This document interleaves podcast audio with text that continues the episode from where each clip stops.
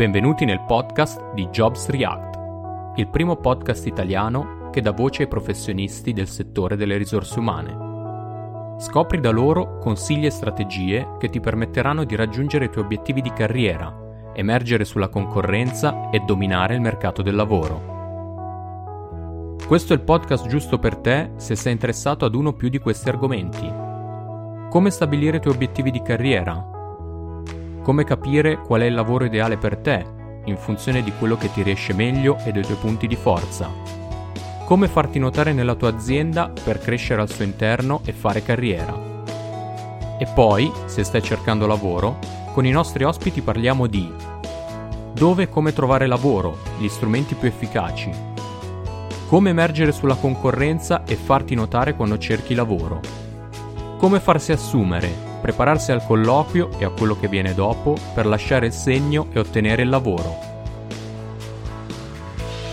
Infine, parliamo dei lavori del futuro, come prepararsi e adattarsi ai cambiamenti inesorabili che ci aspettano nei prossimi anni. Resta sintonizzato e scopri la risposta alle domande che tutti avremmo sempre voluto fare ai professionisti delle risorse umane. Buon ascolto!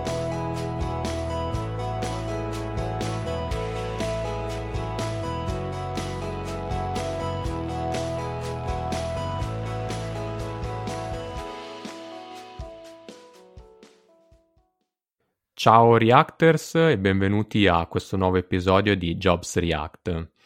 L'ospite di questa puntata è Osvaldo Danzi. Ciao Osvaldo, benvenuto e grazie per la tua disponibilità innanzitutto. Buongiorno Vincenzo, grazie a te, molto felice di essere qui oggi.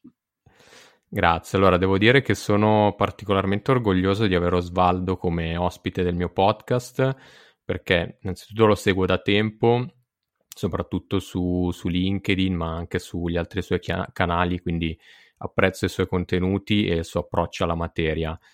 Eh, Osvaldo è un recruiter, un formatore, un giornalista, ha partecipato come speaker a diversi TED Talk, ha partecipato a trasmissioni televisive, radiofoniche, insomma ti posso definire un HR influencer ti piace come definizione? Come, come no, ti sembra? No, per carità di Dio, influencer, poi soprattutto di questi tempi. No, no, diciamo che eh, nell'arco di questi anni, in qualche maniera, eh, ho cercato di, di, creare un po' di contenuti, ho cercato di, eh, anche grazie un po' a una community che io coordino da, da 12 anni, che è Fiore di Risorse, chiaramente ho avuto una visibilità che mi ha aiutato molto anche nel mio lavoro, ma eh, anche un po' nel cercare di essere un po' una voce eh, nell'ambito delle risorse umane, quindi non credo di influenzare assolutamente nessuno, credo di avere un buon seguito di chi ama un po' i temi di cui tratto, per cui eh, un po' a tutti noi piace ascoltare qualche voce eh, un po' diversa da, da, dalle solite, poi sai ci sono dei, eh, dei settori come quello delle risorse umane dove non è che ci sia un grandissimo sfoggio di fantasia o, o, la voglia in qualche maniera di raccontare delle storie diverse. Per cui eh, è chiaro che quando incominci a fare un po' di rumore eh, esci un po' dal coro e quindi hai più facilità ad essere seguito. Però insomma non credo che ancora ci sia così influente da, da spostare chissà quali, eh, quali meccanismi. Insomma. Però diciamo una buona visibilità, questo, questo indubbiamente.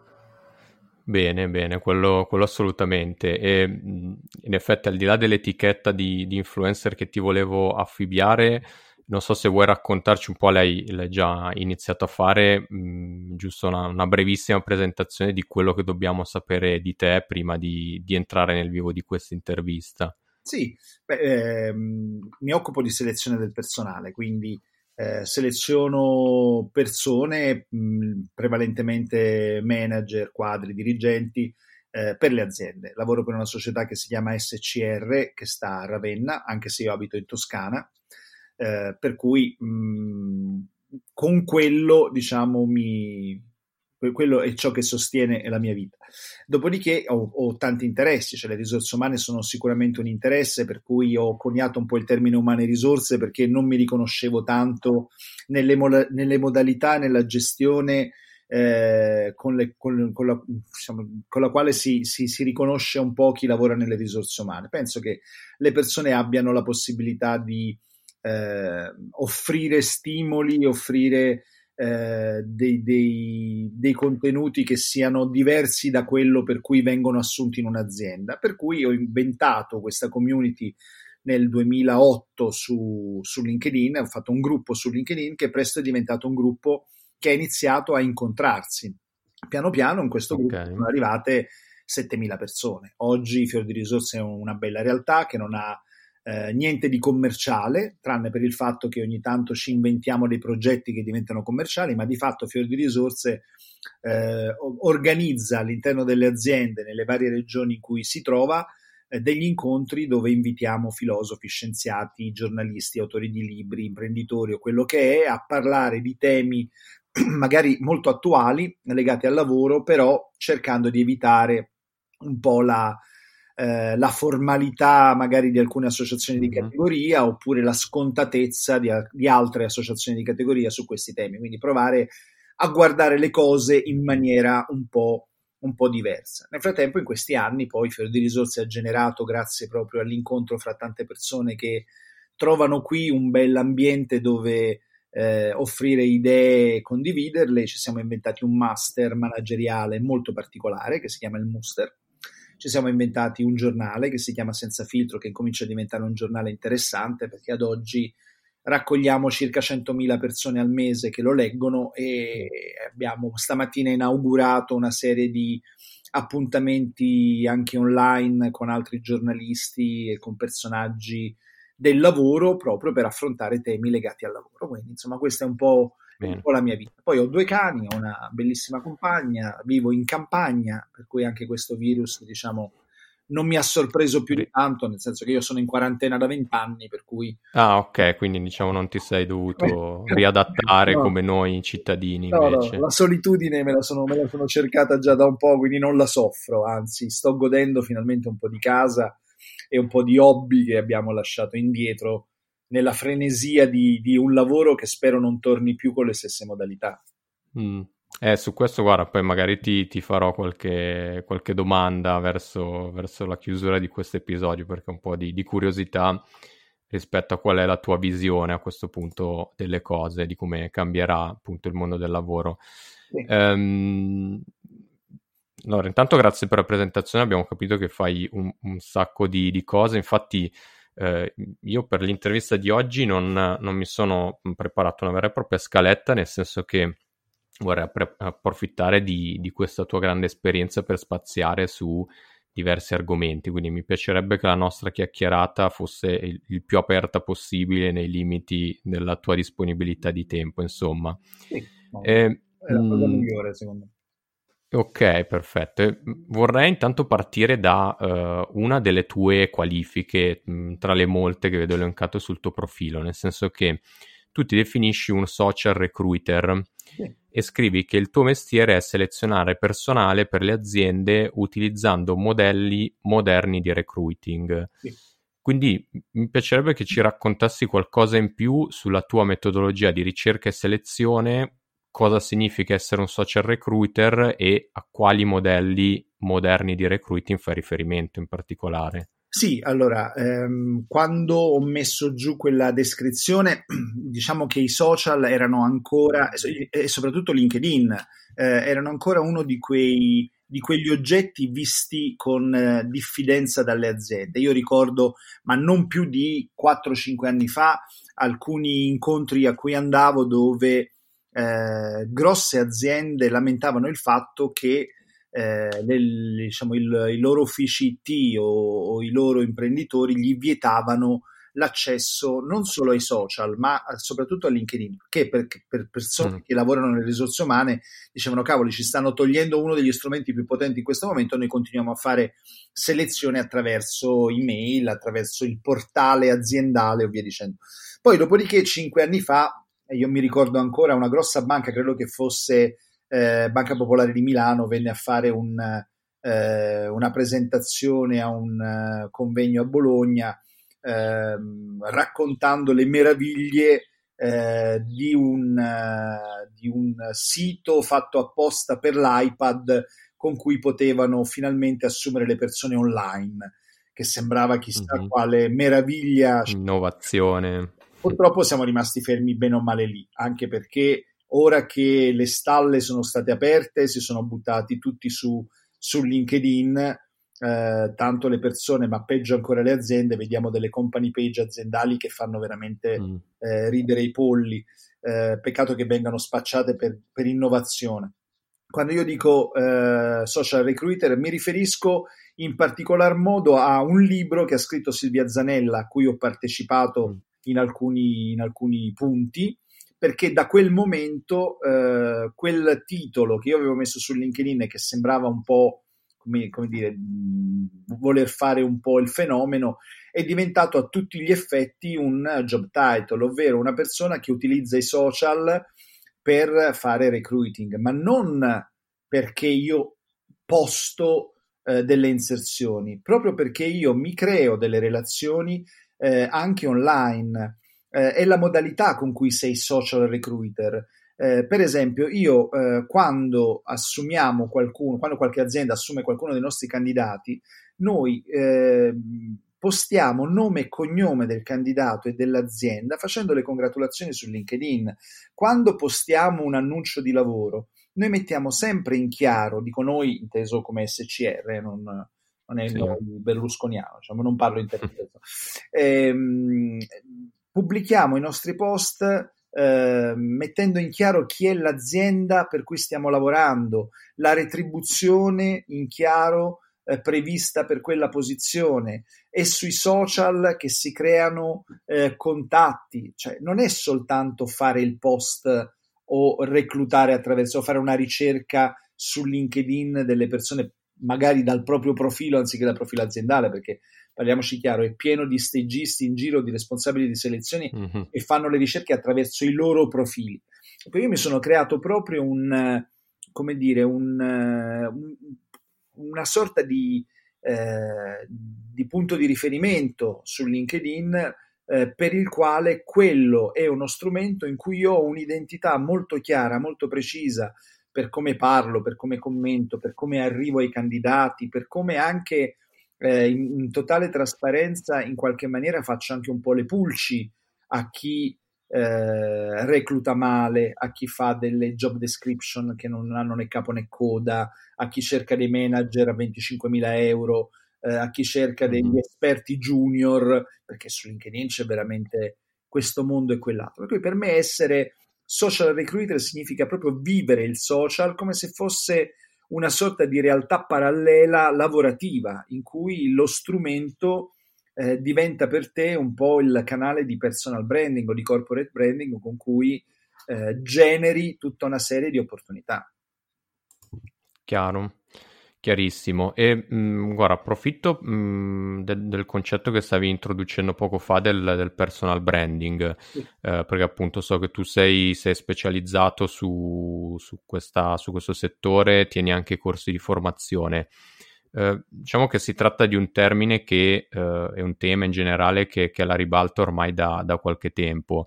Io personalmente, ma penso di, di rappresentare un po' un pensiero comune, l'ho sempre un po' associato al mondo appunto dei professionisti del, del digital, del web, se non addirittura appunto a, a, agli stessi influencer che, che citavamo prima che eh, fanno della propria persona un brand. In realtà si tratta di un concetto che ciascuno nel, nel proprio piccolo, lasciami dire, può applicare senza necessariamente dover pensare di essere un influencer da migliaia o milioni di, di follower nel proprio settore. E rispetto a questo tema, riesci a farci una panoramica sul perché oggi è importante per tutti i professionisti lavorare sul proprio brand, come si fa a lavorarci e come si può applicare tutto questo, ad esempio, alla ricerca di nuove opportunità lavorative? Ma allora, ehm, purtroppo la parola è una di quelle parole che sono, sono, state talmente abusate che sta diventando anche noioso. Allora, io premetto, non sono un formatore, non mi spaccio per tale, eh, faccio solo dei corsi ogni tanto, veramente credo ne faccio quattro all'anno, eh, sul tema di LinkedIn e personal branding quando voglio parlare di contenuti, cioè faccio dei corsi che servono alle persone per eh, ripulire il proprio profilo e dargli un po' una forma, ma anche manutenerlo poi nel tempo come dici tu, non per diventare degli influencer o dei fenomeni del web, ma proprio per eh, farsi trovare e per generare dei contenuti che ti facciano in qualche maniera ehm, individuare come uno che ne sa di certe materie. Quindi oggi è importante, secondo me, questo per ogni tipo di professionista. Poi che tu abbia eh, mille contatti o 30.000 è assolutamente ehm, indifferente, nel senso che se quei mille contatti eh, sono contatti che ti hanno scelto, che ti seguono, che commentano, che, co- che, che condividono le cose che dici, eh, che ti vengono a cercare quando si parla di un tema per sapere tu che cosa ne pensi. Hai fatto bingo. Non è un problema di quantità, è veramente un problema di qualità.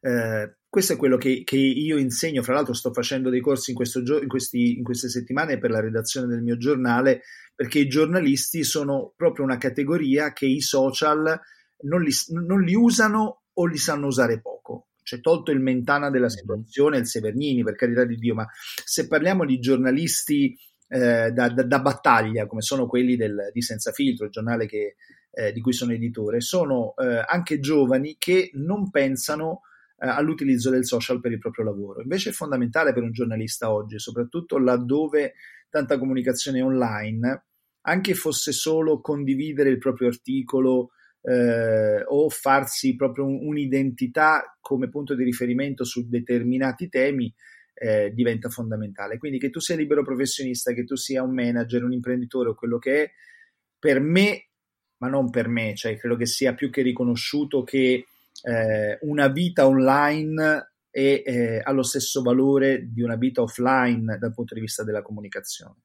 Poi c'è molta più velocità, così come c'è tanto intasamento, tanta, tanto traffico, per cui devi essere bravo e questa è una delle cose che, che cerco di insegnare, eh, a distinguerti da tutti gli altri, perché se apriamo un libro, se seguiamo i corsi dei soliti formatori che si spacciano per accreditati da LinkedIn, quando LinkedIn, sia chiaro, non accredita nessuno per fare dei corsi su LinkedIn. Quindi tutti questi diplomi che si spacciano in giro, sappiate che eh, vengono, diciamo, non, non, hanno nessun valore dal punto di vista eh, del, del, riconoscimento da parte di LinkedIn.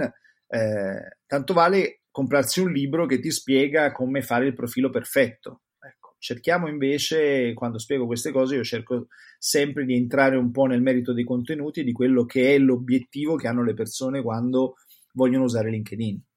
E, ed è basilare. Ok, quindi tu citi spesso LinkedIn, quindi mm, mi pare di capire che quando parliamo, diciamo, l'associazione personal branding per costruirsi un personal brand, non si può fare a meno di utilizzare i social, chiaramente, e mi sembra di capire che nell'ambito mh, professionale questo significa di fatto LinkedIn o a seconda appunto prima citavi giornalisti quindi immagino che si muovano anche su Facebook piuttosto che su Twitter quindi sì, sì. immagino che lo strumento da usare dipenda anche da dal tipo di, di, pubblico a cui si vuole parlare? Guarda, sono tre social molto complementari secondo me, per cui quando io faccio un corso di LinkedIn eh, apro sempre una parentesi su Facebook che tanti ritengono che sia strumento di cazzeggio e basta, peccato che LinkedIn per, per, per alcuni è di altrettanto cazzeggio, per cui eh, come sempre lo strumento eh, ha una... Ha una um, eh, ha un risultato a seconda di come lo usi. Per me eh, Twitter eh, è lo strumento con cui generi contenuti, o meglio, eh, acquisisci contenuti. Il, la diffic- la difficoltà della stragrande maggioranza delle persone eh, che incontro, che mi chiedono un po' di, di, di suggerimenti su queste cose, eh, mi dice sì, ma io cosa scrivo su, su LinkedIn? Ecco, Twitter è sicuramente il posto migliore per eh, avere un po' di contenuti, per stimolare un po' alla scrittura o anche semplicemente per condividere delle cose interessanti e coinvolgere il proprio pubblico. Per cui lo tengo, non lo tengo mai separato da LinkedIn perché è veramente fondamentale da questo punto di vista. Su Twitter ci sono tutti i politici, tutte le aziende, tutti i giornalisti, eh, è l'unico social ha, il cui hashtag ha un senso perché tu a seconda... Mm eh, di, di, di, di, determinati hashtag puoi vedere tutte le conversazioni che riguardano quel contenuto, a differenza di LinkedIn, di Facebook, dove l'hashtag non serve assolutamente a niente, o, o Instagram okay. viene spacciato come keyword, per cui vedi dei, dei, dei post su Instagram con 200 hashtag. Ecco. Eh, Twitter ti permette di avere qualcosa da dire e da scrivere. Facebook, io suggerisco sempre di eh, diversificare il pubblico, per cui insegno come fare affinché eh, alcuni post vengano visti da tutti, altri post vengano visti solo da chi ci interessa e in questo modo veicolare una serie di comunicazioni eh, verso l'esterno che ti aiutino anche per il lavoro. Quindi non escludo, non escludo mai Facebook come strumento pro- anche professionale. Ok, chiarissimo. E, ehm, prima hai accennato al fatto di, uh, di diciamo, sa- saper essere differenti uh, e una delle cose che mi aveva colpito appunto Uh, navigando sui tuoi contenuti, proprio parlando di, di personal branding, era questa che mh, mm, lo ritengo un, un, mantra fondamentalmente, che è per posizionarsi efficacemente nel mondo del lavoro bisogna saper essere differenti. Sì. Um, nel tuo TEDx di Bologna citi bah, alcuni esempi di persone che hanno cercato lavoro in modo creativo. Sì. Ne, ne, cito uno su tutti, mh, mm, quel ragazzo che credo fosse nella Silicon Valley che invece di andare azienda per azienda a consegnare semplicemente il suo curriculum è andato azienda per azienda consegnando scatole di pasticcini sul cui fondo c'era il suo curriculum con un messaggio del tipo ok, ora che avete mangiato questi buonissimi pasticcini potete valutare la mia candidatura, mi sì, sembra qualcosa del storie, genere. È una delle storie che si sono raccontate nel corso degli anni, ma ce ne sono veramente tante. Era giusto per dare un esempio di grande creatività, come a me è arrivato una volta un curriculum eh, sotto forma di cartellone del Monopoli, eh, o okay. come Damiano eh, Tescaro, che è un ragazzo che ho voluto poi conoscere, un ragazzo di Padova che è riuscito a trovare lavoro eh, in Apple facendo un'operazione assolutamente eh, molto, mo, dire, molto creativa, eh, registrando un video per una, un'azienda di videogames. Eh, in realtà l'azienda di videogames il video non l'ha mai visto, l'ha visto Apple e se l'è portato a casa. Ci sono vari modi, soprattutto per i più giovani o per chi fa dei lavori creativi nell'ambito magari della comunicazione, della pubblicità o via dicendo, è chiaro che per un amministrativo è un po' più difficile tutto questo. Però quando si dice di diversificarsi eh, è un concetto estremamente preciso e anche molto semplice alla portata di tutti, proprio perché eh, su questi social ci si sono buttati in milioni perché la facilità di utilizzo è tale che ti permette di aprire un account in 4 secondi eh, non è detto però che tutti abbiano qualcosa da dire e che tutti rispettino eh, le regole del gioco. Per cui eh, diversificarsi è estremamente semplice, lo fai con i contenuti, lo fai facendo conoscere le cose che sai fare, lo fai creando dei post che abbiano un'attrazione e un coinvolgimento tale per cui le persone poi ti iniziano a seguire. Quindi è la regola, cioè essere diversi è la regola perché in questi posti si è in troppi e tutti seguono il branco e, e quindi diventa estremamente difficile farsi notare, ma facile essere diversi. E io questo è quello che okay. un po' cerco di, di, di, di raccontare. Sì, quindi diciamo, mi sembra di capire che per essere differenti non bisogna arrivare ai livelli di creatività che, che citavamo prima, poi se ci no. si arriva tanto meglio, no. bastano magari poche cose fatte bene eh, per, per riuscire già ma tu guarda solo il mondo di chi lavora o chi vorrebbe lavorare sui social, no? da eh, creatori di contenuti a social media marketing, via dicendo. Io ho fatto recentemente due eh, selezioni, una per la Fiera di Rimini e una per Fico, del social media manager e abbiamo trovato poi dei, dei, dei, ragazzi veramente molto in gamba che conoscono molto bene la tecnica che c'è magari che so nella gestione delle, degli analytics, nelle sponsorizzate mm-hmm. e così via. Ma tantissimi di quelli che abbiamo intervistato, perché immaginati quanti curriculum possono essere arrivati per un profilo del genere, che è un profilo non tecnico e per il quale non, non, non è necessario avere una laurea eh, specia- specialistica, tantissimi di quelli che abbiamo incontrato anzi fra l'altro ho fatto una selezione anche per senza filtro di una ragazza che è, che è entrata proprio oggi nel nostro team, Eh, anche qui tantissime sono le candidature che arrivano, ma cosa succede? Sono tutti standardizzati, hanno seguito tutti mm. gli stessi corsi dei guru dei social, vanno tutti allo stesso festival del web, eh, seguono tutti le stesse strade, fanno tutti gli stessi corsi. Eh, è, è, veramente un, un mondo quello lì che è standardizzato, appiattito. Quando trovi qualcuno che ragiona con la sua testa, che ha uh, il, il, suo stile eh, e che addirittura si forma in ambienti completamente differenti, fa una differenza pazzesca. Pazzesca. Tutti gli altri rimarranno al palo, saranno dei wannabe che vogliono essere i Chiara Ferragni di domani, ma non ci riusciranno mai, ma non riusciranno neanche ad essere molto meno di Chiara Ferragni eh, di, di una Chiara Ferragni, perché non fanno la differenza. Chiaro.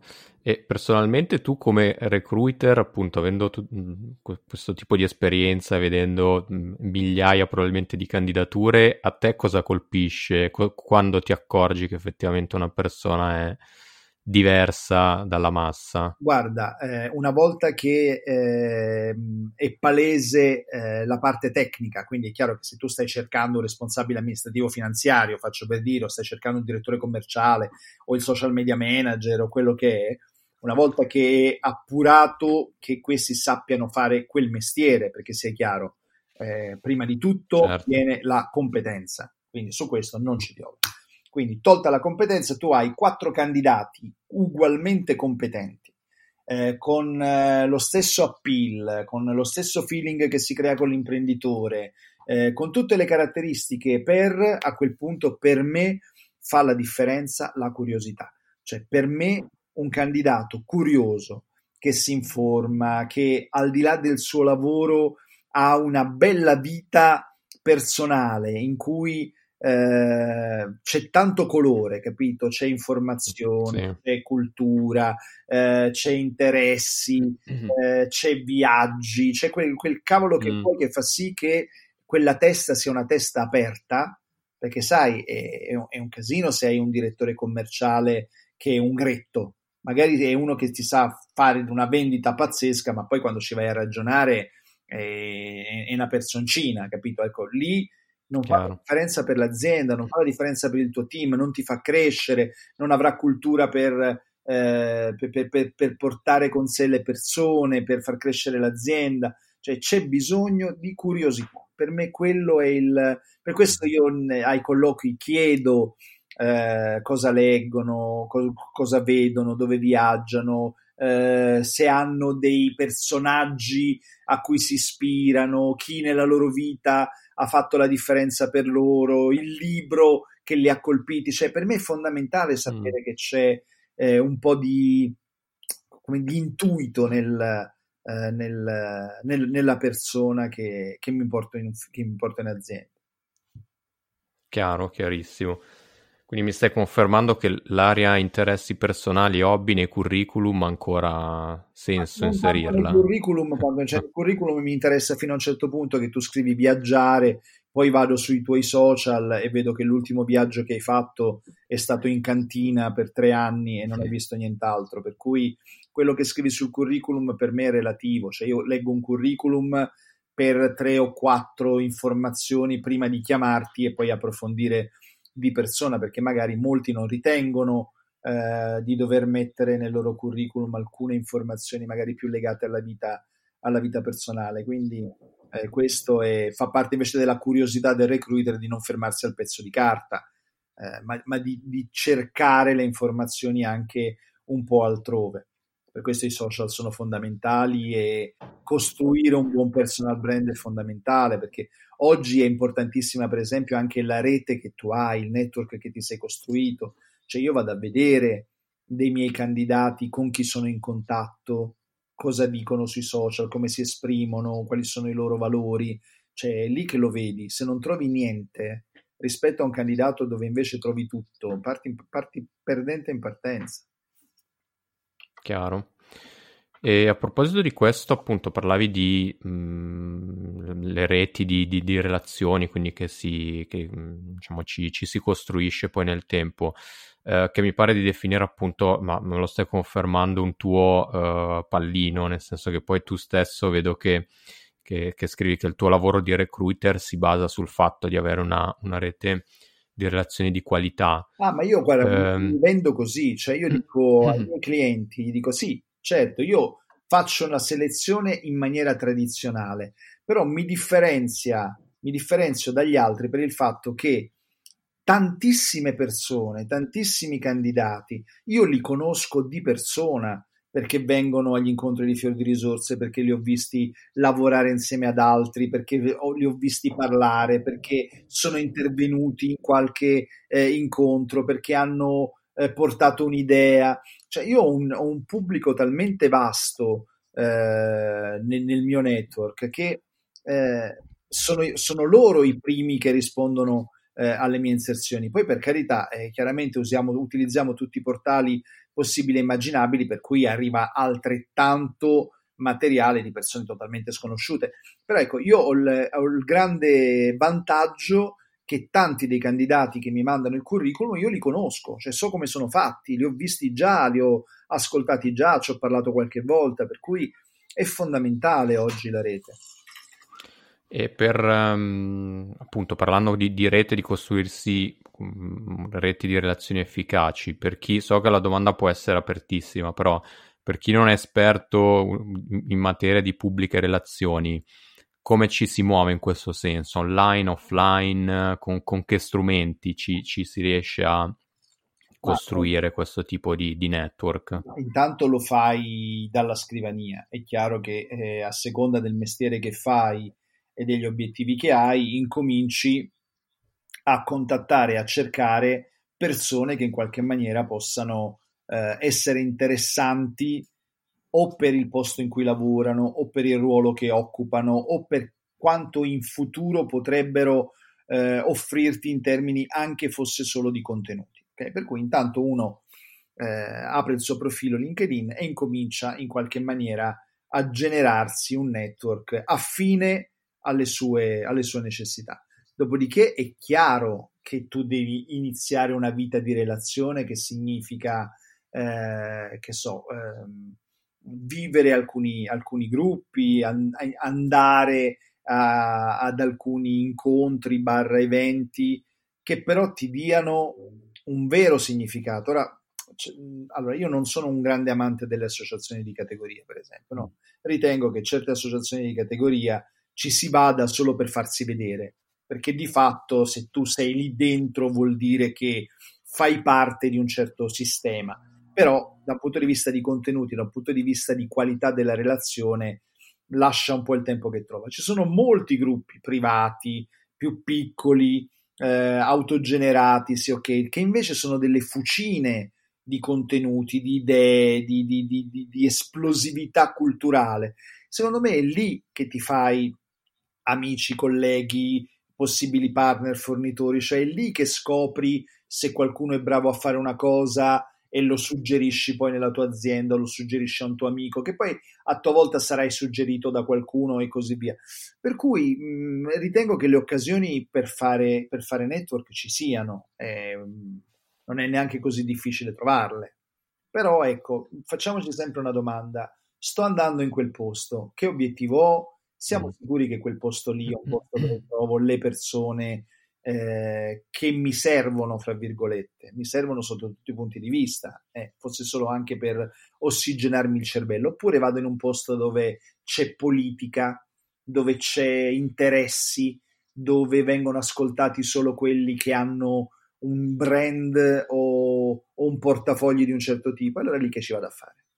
A meno che io non Chiaro. mi chiami eh, Ducati, allora vedi. Chiarissimo. E, mh, sempre faccio riferimento al, al, tuo intervento al TEDx di Bologna. Tu parli del fatto che bisogna sapere dove cercare lavoro.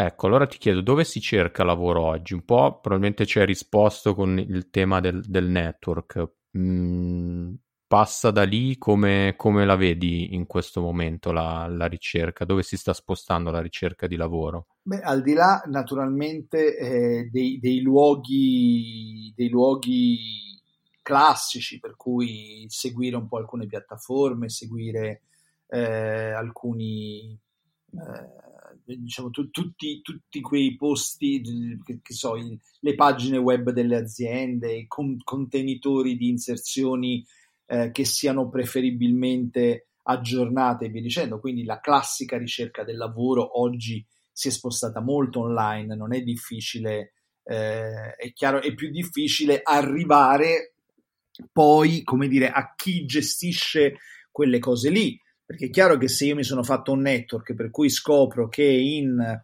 Tecnogym stanno cercando un profilo eh, e questa ricerca viene eh, messa giù dallo stagista di turno o da un ipotetico info chiocciola e io ho un contatto diretto con una direzione del personale o con qualcuno all'interno di Tecnogym, forse mi è più semplice avere qualche informazione di prima mano e magari riuscire a far arrivare il curriculum eh, il più avanti possibile.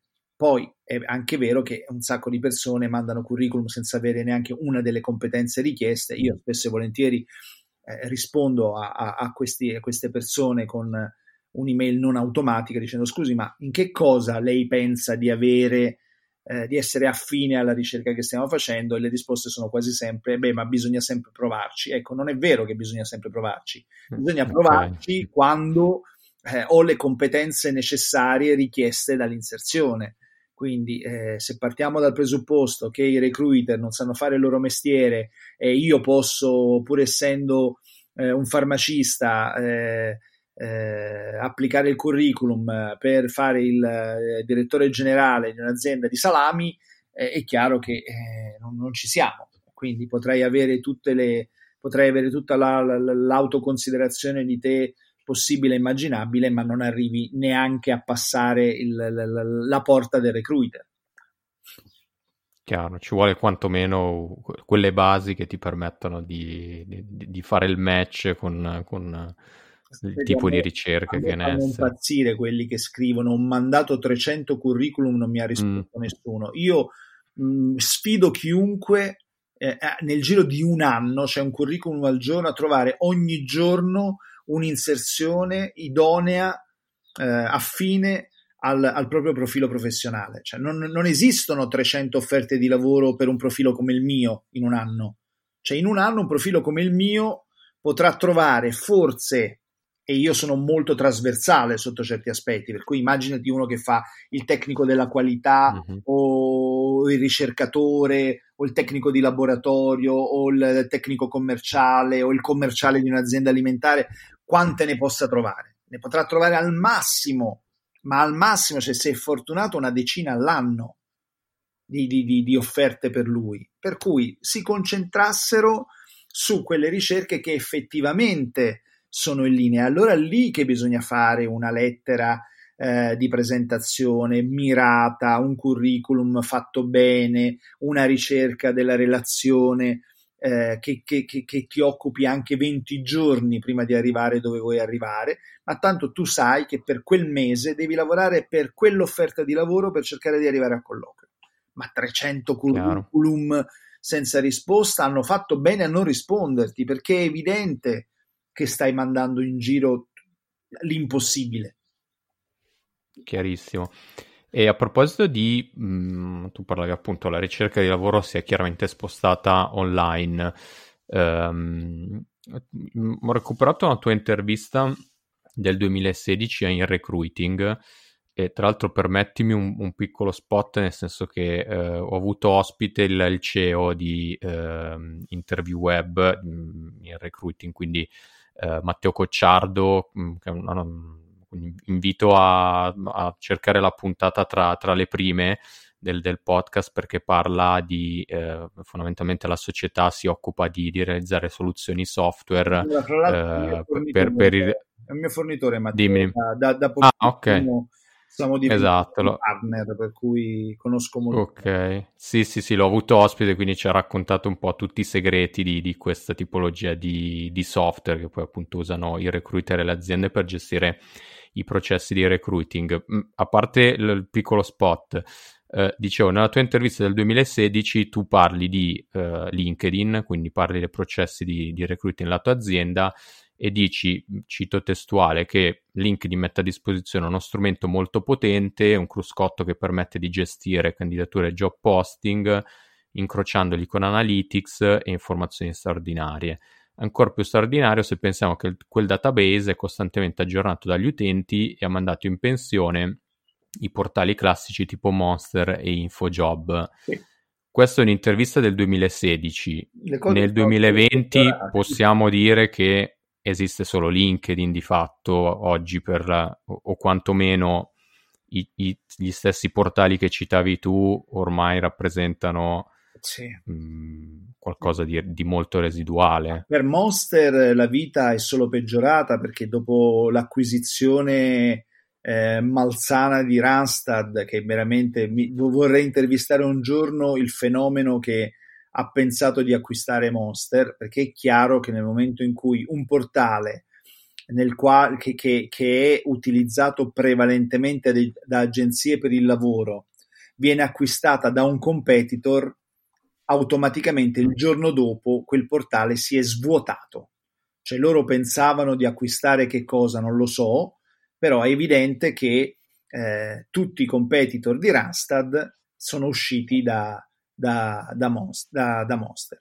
Tanto che Randstad è stata costretta a mandare una lettera eh, a tutti gli ex eh, ehm, investitori, come si chiama, eh, inserzionisti, scusa, eh, dicendo no, ma state tranquilli, noi non prendiamo i dati a nessuno, ci mancherebbe altro, vogliamo mantenere la piattaforma però chiaramente ci hanno, ci hanno creduto in quattro che ancora pubblicano lì sopra, più qualche azienda che naturalmente usufruisce eh, di, di, prezzi che non sono più già quelli di cinque anni fa. Quindi quelle piattaforme lì, per un verso o per l'altro, sarebbero morte comunque, però qualcuno si è anche suicidato, se vogliamo. Eh, non dico che resti solo LinkedIn perché probabilmente oggi, per esempio, c'è una grande eh, c'è una grande ripresa anche da parte di Indeed che è arrivato in Italia quest'anno mm. e che indubbiamente sta macinando dei numeri interessanti.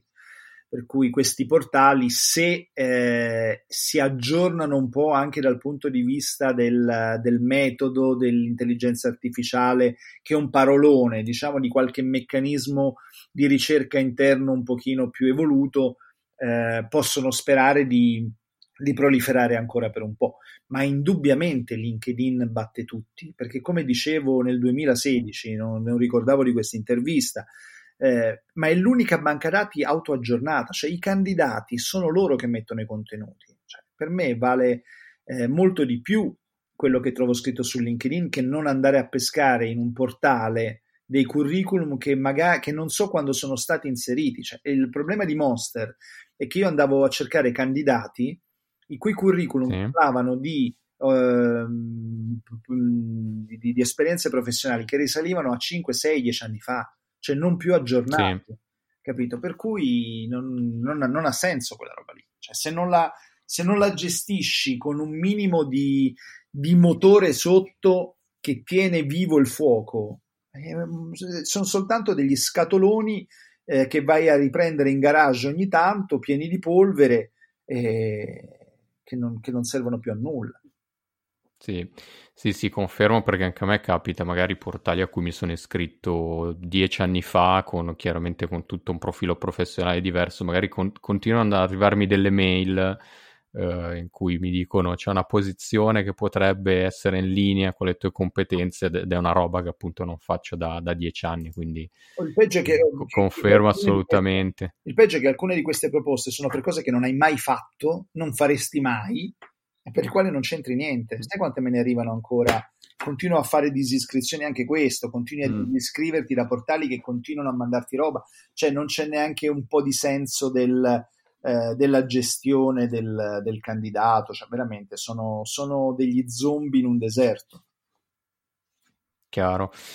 E Osvaldo, per andare in chiusura di, di questa intervista, ehm, vorrei provare a dare uno sguardo al futuro, nel senso prima abbiamo fatto riferimento al fatto di, di trovarci in isolamento, nel senso che, che stiamo registrando questa intervista i, alla, diciamo, ai primi di maggio, quindi sta per iniziare la famosa fase 2. Mm. Uh, vi faccio riferimento a, a, un tuo intervento ad Omnibus che ho visto che hai fatto a gennaio di quest'anno.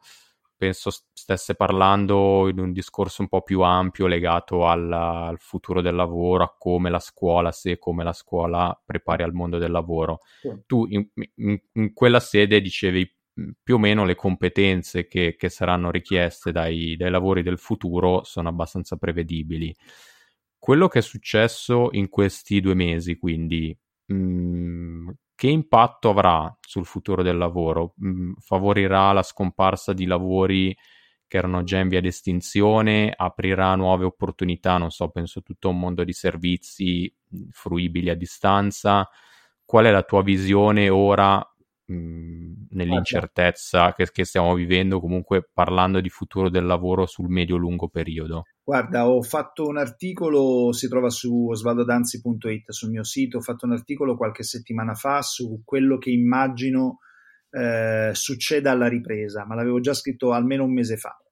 Eh, intanto mh, questa, questa, crisi ci ha consegnato eh, delle, ci ha, ci ha consegnato il vero valore delle relazioni, cioè ricevere da pseudo fornitori o ipotetici fornitori per cui rappresenti un ipotetico cliente, eh, delle mail più o meno empatiche dove nelle prime tre righe eh, ti si, ti si eh, ti si offre affetto e comprensione per il brutto momento e tre righe dopo ti si offre un servizio semi-gratuito è la cosa più aberrante che io abbia visto mm.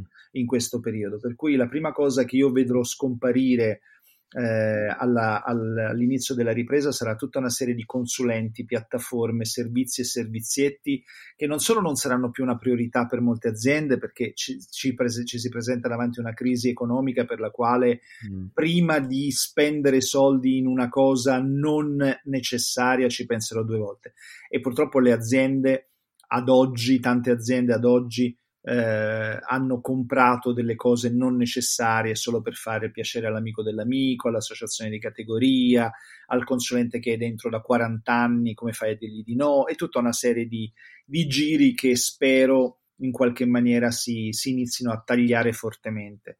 Eh, cominciando a valorizzare molto di più la qualità della relazione. Chi in questo periodo ti è stato davvero vicino anche solo per sapere come stavi e, e non per venderti qualcosa prim- primo aspetto. Secondo aspetto, eh, sicuramente alcuni mestieri, alcune, alcuni settori molto tecnologici, eh, penso a tutto quello che eh, stiamo già vedendo in termini di strumenti per eh, videoconference e lavoro a distanza, eh, saranno sviluppati molto di più e molto meglio perché la roba che stiamo usando adesso fra i, i vari Zoom e via dicendo sono delle mhm. tecnologie che, eh, che, che riportano almeno a 5-6 anni fa.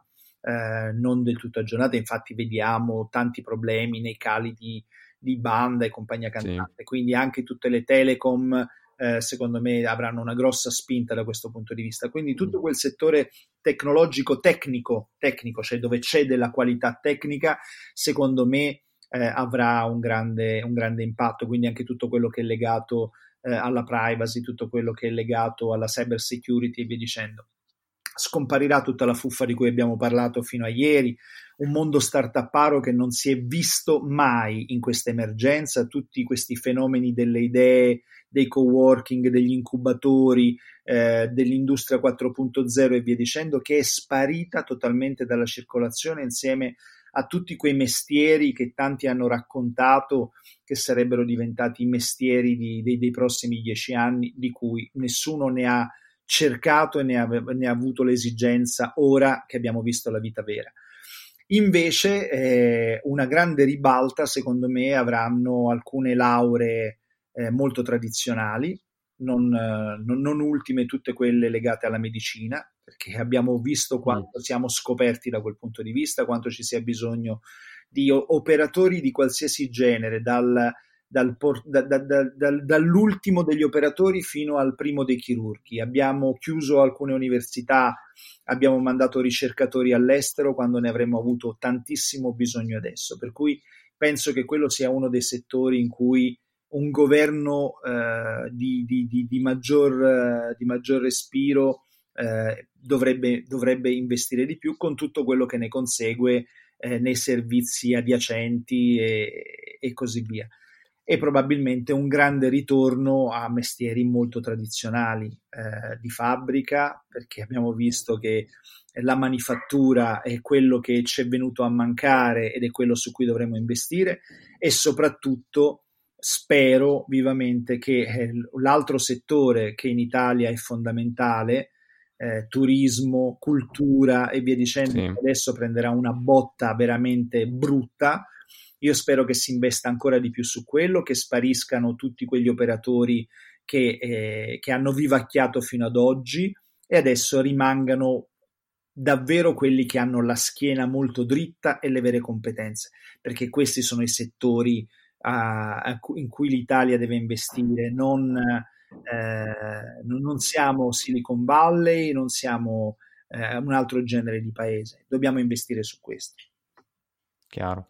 Qui il messaggio mi sembra di capire sia più pragmaticità, meno fuffa. Assolutamente, è un grande ritorno eh, dei lavori di pensiero. Io sto intervistando in questi giorni dei personaggi come Luciano Floridi, eh, come Riccardo Manzotti, che sono filosofi prestati all'alta tecnologia. Noi abbiamo bisogno di pensiero e invece stiamo solo investendo eh, su macchinari e, e, su tecnici, o meglio su tecnocrati. Abbiamo bisogno di pensiero, lo stiamo vedendo in questi giorni, quanto una strategia sarebbe fondamentale. Guardiamo, guardiamo anche solo eh, in, in, quante aziende sono, sono guidate da dei tecnocrati o da persone che guardano solo al fatturato e quanta poca strategia ci sia quanta poca strategia c'è nelle associazioni di categoria, quanta poca strategia c'è in Confindustria che oggi reclama solo fabbriche aperte, ma non, non spiega qual è l'ampio respiro di tutto questo, non vede il lungo raggio, ma non vede neanche il breve raggio. Noi dobbiamo veramente ripensare questo paese. Chiaro. Va bene, speriamo bene a questo punto. E, Osvaldo, siamo in chiusura, ti ringrazio davvero molto per essere stato con noi, per eh, la tua disponibilità e per il valore che ci hai portato. Per chi ci ascolta e volesse approfondire la tua conoscenza, dove ti possono trovare i nostri ascoltatori? Naturalmente su LinkedIn, eh, su LinkedIn trovano anche fra i gruppi Fior di Risorse e poi ho il mio sito svaldodanzi.it dove eh, inserisco le offerte di lavoro eh, che seguo e un po' dei miei pensieri. Perfetto, grazie ancora Osvaldo, grazie a tutti i reactors all'ascolto che ci hanno seguito fin qui. Alla prossima, un saluto, ciao a tutti. Grazie Vincenzo. Ciao Osvaldo, grazie. Prima di concludere questo episodio ho ancora un'ultima cosa da dirti. Grazie per essere stato in ascolto fino alla fine. Se questo genere di contenuto ti piace, prima di andare via, non dimenticarti di iscriverti al podcast così da non perdere nessun nuovo episodio. Inoltre ti chiedo di darmi una mano come un solo vero reactor può fare. Lascia una recensione su iTunes e aiuta anche altri a scoprire il podcast o parlane con i tuoi amici e colleghi.